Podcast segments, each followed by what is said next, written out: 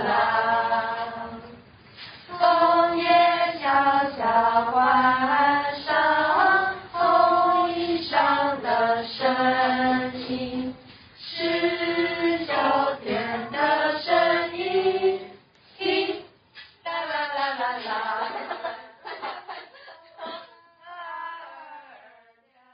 今天这一集访谈的对象是我们的孟红老师。嗨，大家好，我是孟红老师。我是正大教育系毕业。那我之所以会对实验教育比较有兴趣，是跟辽哥开始学。我有在大四的时候修过那堂课，那也算是我知道教育有另外一个面向的一个启蒙老师。是，所以之后就也对实验教育有一些理解。毕业之后，我是去念台大城乡所。对，那大家可能会觉得有点跳痛。那其实我个人是觉得不会啊，因为我一直的理想就是想要做这件事情。我喜欢古迹修复跟文化资产这一部分，就是我在城乡所里面学习到蛮多的。我觉得城乡所对我来说养分也很特别。城乡所很鼓励你想到什么，你可以去执行去做，那才是真正你可以得到知识的那一面。我们在城乡所的学习一部分，主要就是要挑战老师。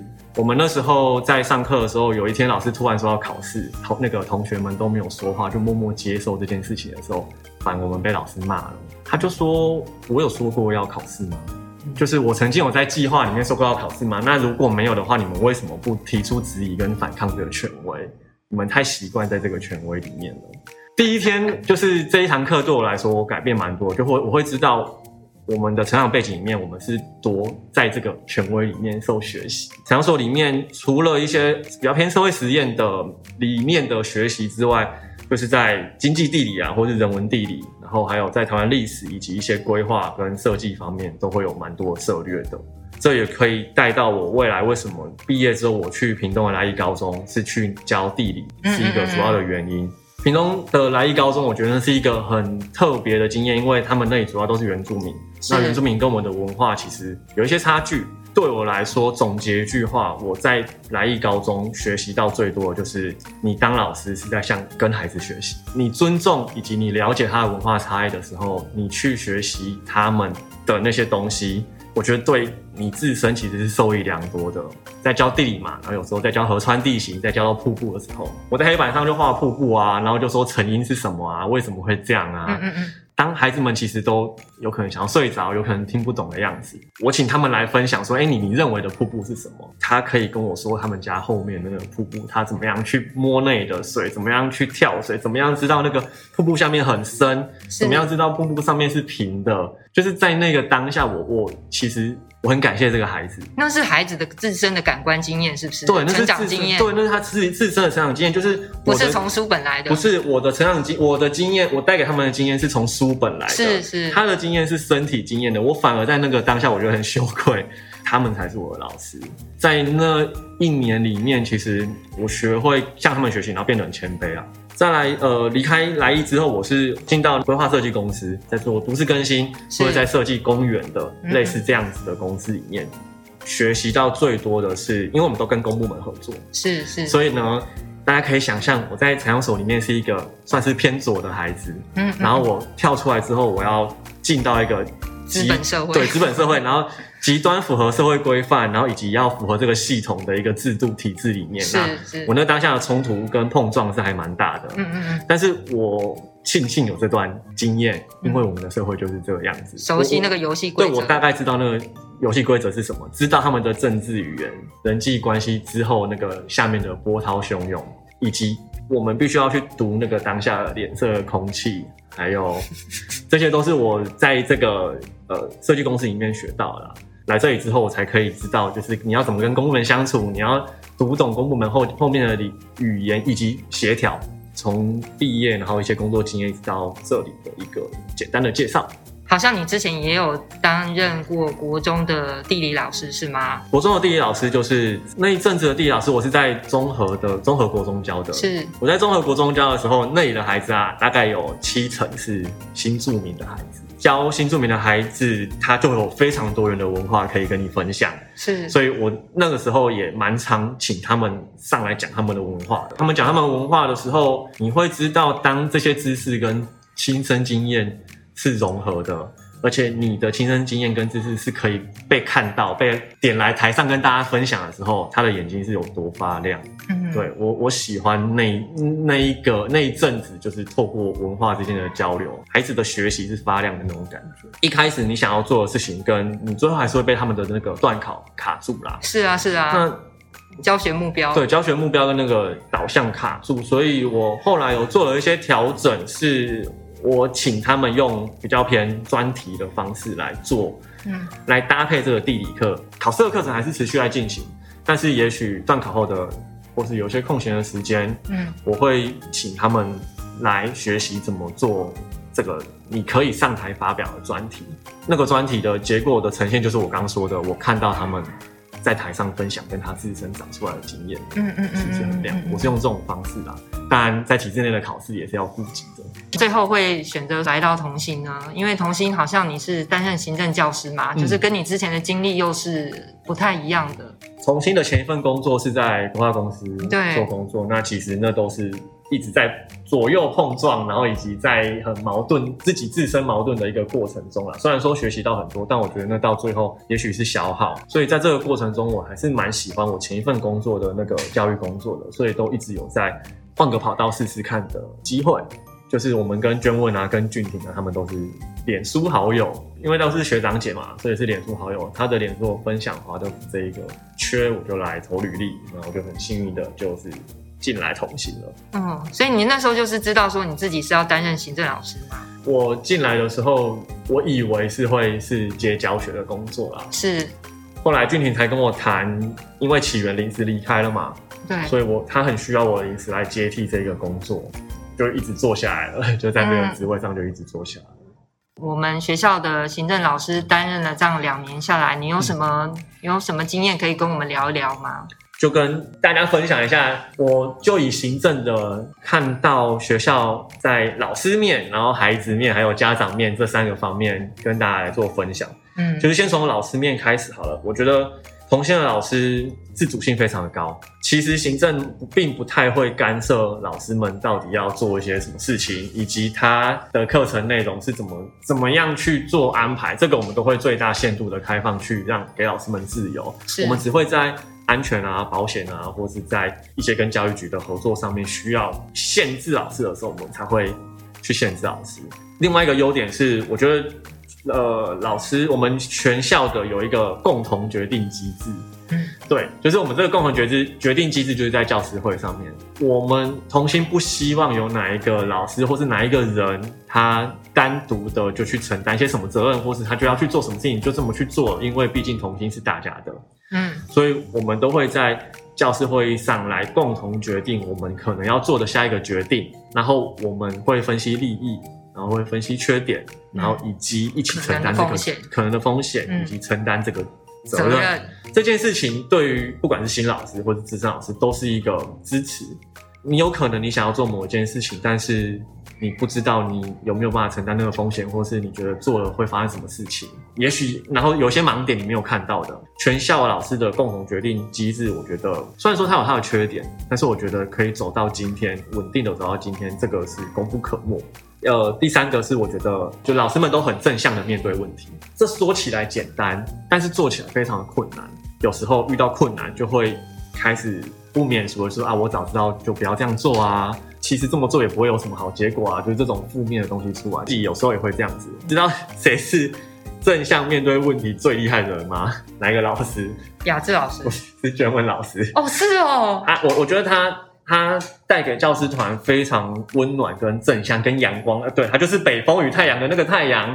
就是当你遇到什么问题的时候，他第一个带给我们或是请我们思考的都不会是。要处罚谁，或是来我们来抓谁错，谁说要做这件事情的，都不会是这个方向，而且而都是说，那我们要怎么办？那我们可以如何让这件事情更好？刚说到在老师方面，那三个自主性高、共同决定机制以及正面面对问题，让同心是一个很透明的组织。嗯嗯，嗯，然后呃彼此教师间的人际关系。就算有嫌隙好了，就算有问题，那他都不会被搁在那边，他都可以一起的往前，也不会造成什么问题。我蛮喜欢这个在行政角色上的老师的观察，继续讲下去吗？还是怎么样？补充的，会不会我讲太多？可以继续讲啊，因为你讲的这个部分是我们家长比较没有机会接触到的。从我家长端这边感受到的，嗯、因为我我大孩子已经六年级了嘛，就代表说我加入同心已经六年。对，呃，我只是有听说我们决策过程比较慢，是对，然后好像也没有所谓的校长，就是我们决决策过程其实不是那么的明快。因为教师会议的节奏是一周才一次嘛，所以就是你这周没讨论到就要下周，然后呢，你这周没办法决定就要下周，嗯，所以好像给家长的感觉就是我们是一个比较慢，然后要讨论出一个共识出来才会做的一个学校，嗯，是这样没错，就是我刚来的时候也非常苦于这种效率问题啊，因为我上一份工作就是要跟公部门合作，然后在业界嘛，对，所以你这个效率在业界就会被。被被骂、被念的，对，被打枪的。我认为，当你要达到我们提到的那些全然的透明化，把所有老师的关系变好，然后让整个校园的环境气氛是好，一起往前走，然后有整个团队在支持的话，当你选择这个价值的时候，你可能就要去面对以及接受，呃，我们是共视觉这件事情。那当然不是说我们就是接受效率慢这件事情啊，我们有努力的在改变这件事情。对对对，我我我其实也有感受到现在节奏有稍微快一点的，有稍微快一点。对，那可能是。是不是大家的默契比较比较充足了，所以这个节奏可以稍微快一点，这样子？对啊，就是默契变好。那其实就跟我刚刚说的一样，当你如果你人际关系不好，你有嫌隙的话，你那个默契没有办法共同培养啊。给我们一些时间累积之后，我相信那个效率就会慢慢的提升啊。嗯嗯嗯，对，还有一些开会的方式，我们也都还在调整。第二部分是孩子，好了，让我我我提提看，就是我在呃行政端看到了孩子，我看到的是就是。在体制内跟我们华德福孩子不一样的是，我们孩子对于学习是有兴趣的。再来是他们自主发展成长的这个这块这一个部分是，我觉得同心或华德福做的非常好的部分。就是我觉得我们做最好是自主发展成长这一块。例如说，我们很尊重每一位孩子，尊重他的需求，我们不会。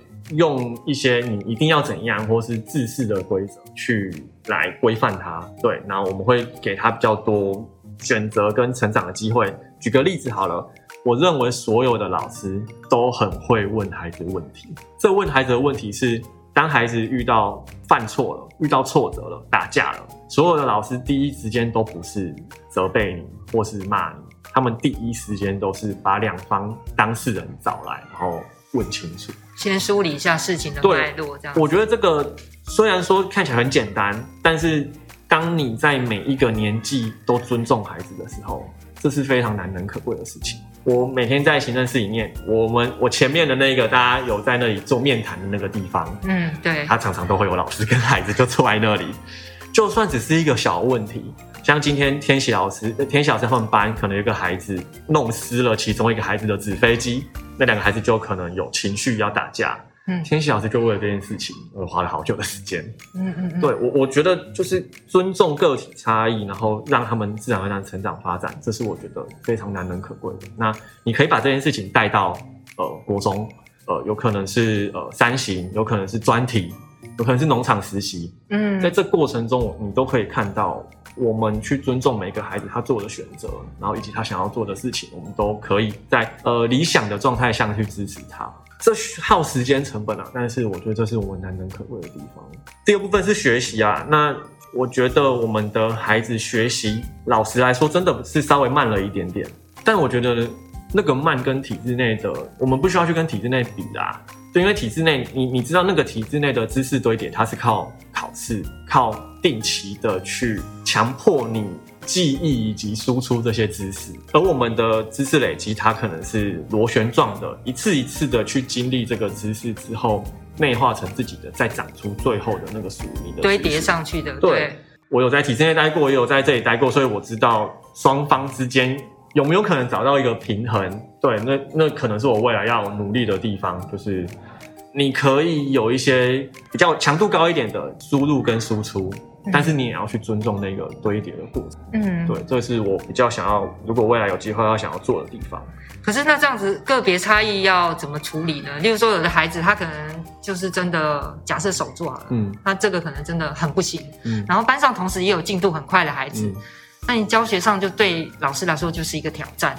程度差异永远是班级经营的一个很难的，但但是永远都会见到的地方啊。是，但是我的做法其实也是会，刚我说过那个输入跟输出嘛，那你就会设一个比较。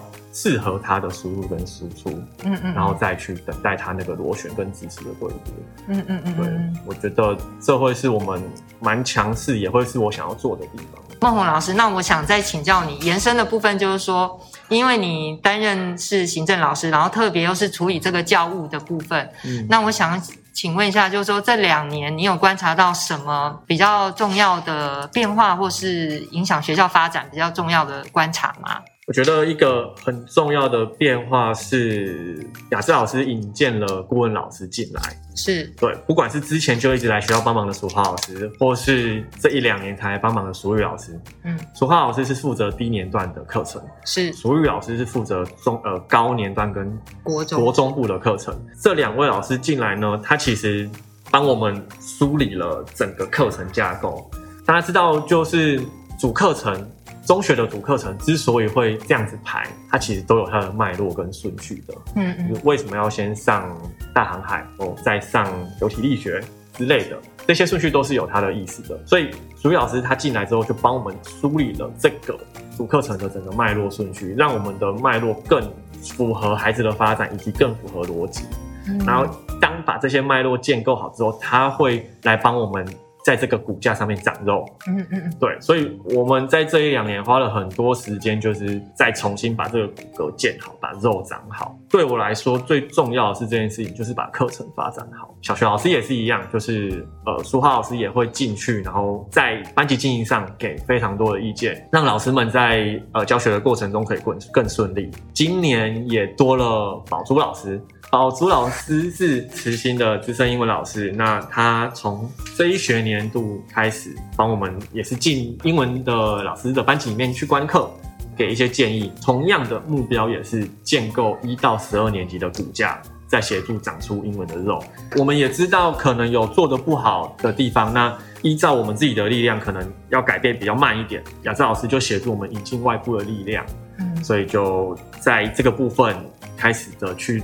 跟英文科教师工作，那他们现在也固定有每个礼拜有一个时间是所有的英文老师都会一起进行教学讨论会的，这也是宝珠老师来非常期待我们做的事情，然后也有促成，这是我看到我很期待也很欢喜的改变。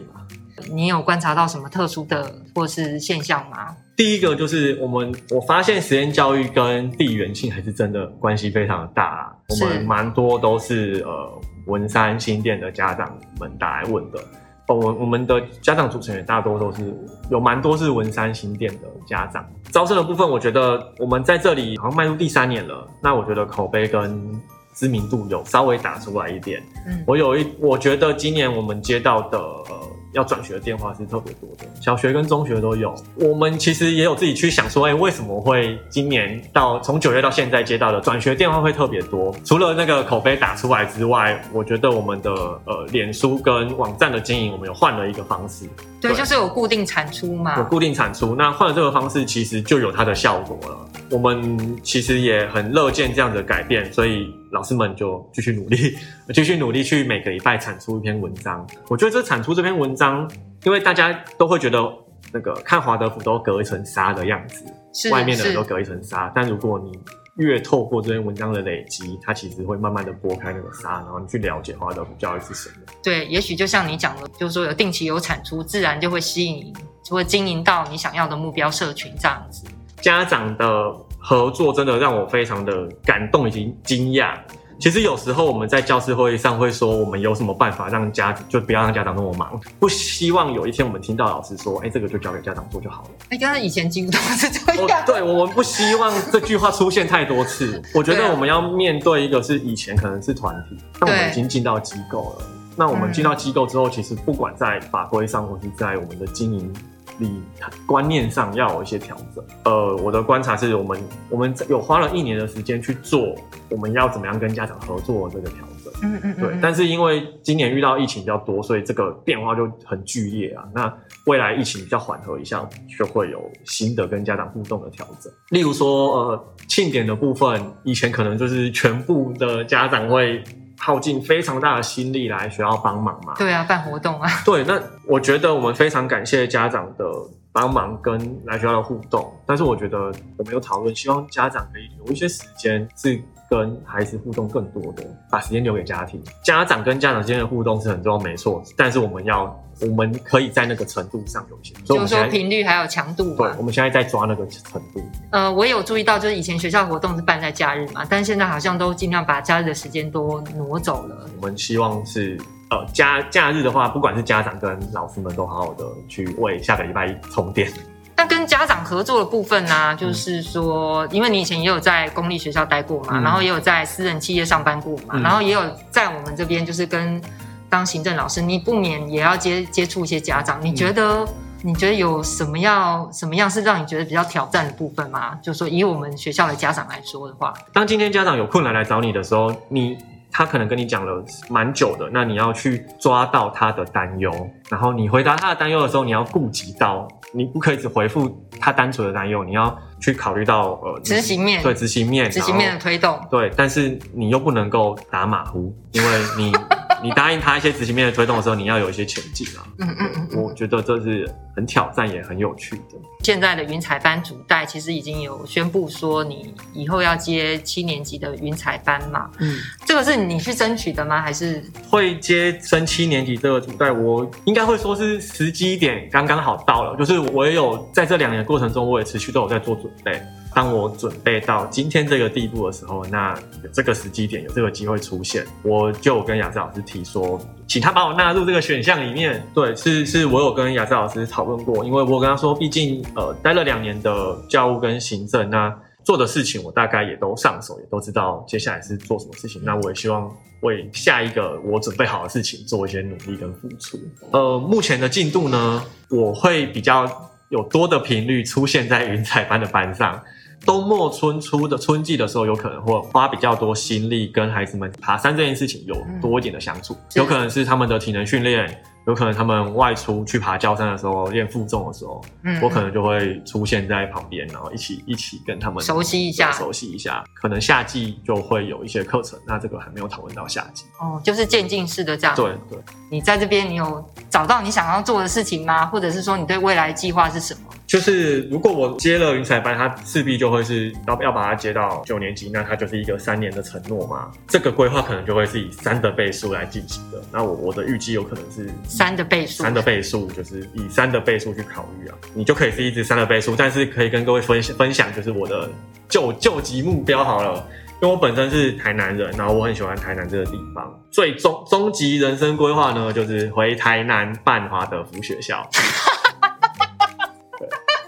对好啦，反正你现在在这边收集的养分，都是可能是以后未来总有一天可以派上用场这样子啊。嗯，我不不不希望我的家乡被说是实验教育沙漠。对啊，嗯，那我们今天很谢谢孟红老师接受我们的访问，谢谢，谢谢大家，谢谢，拜拜。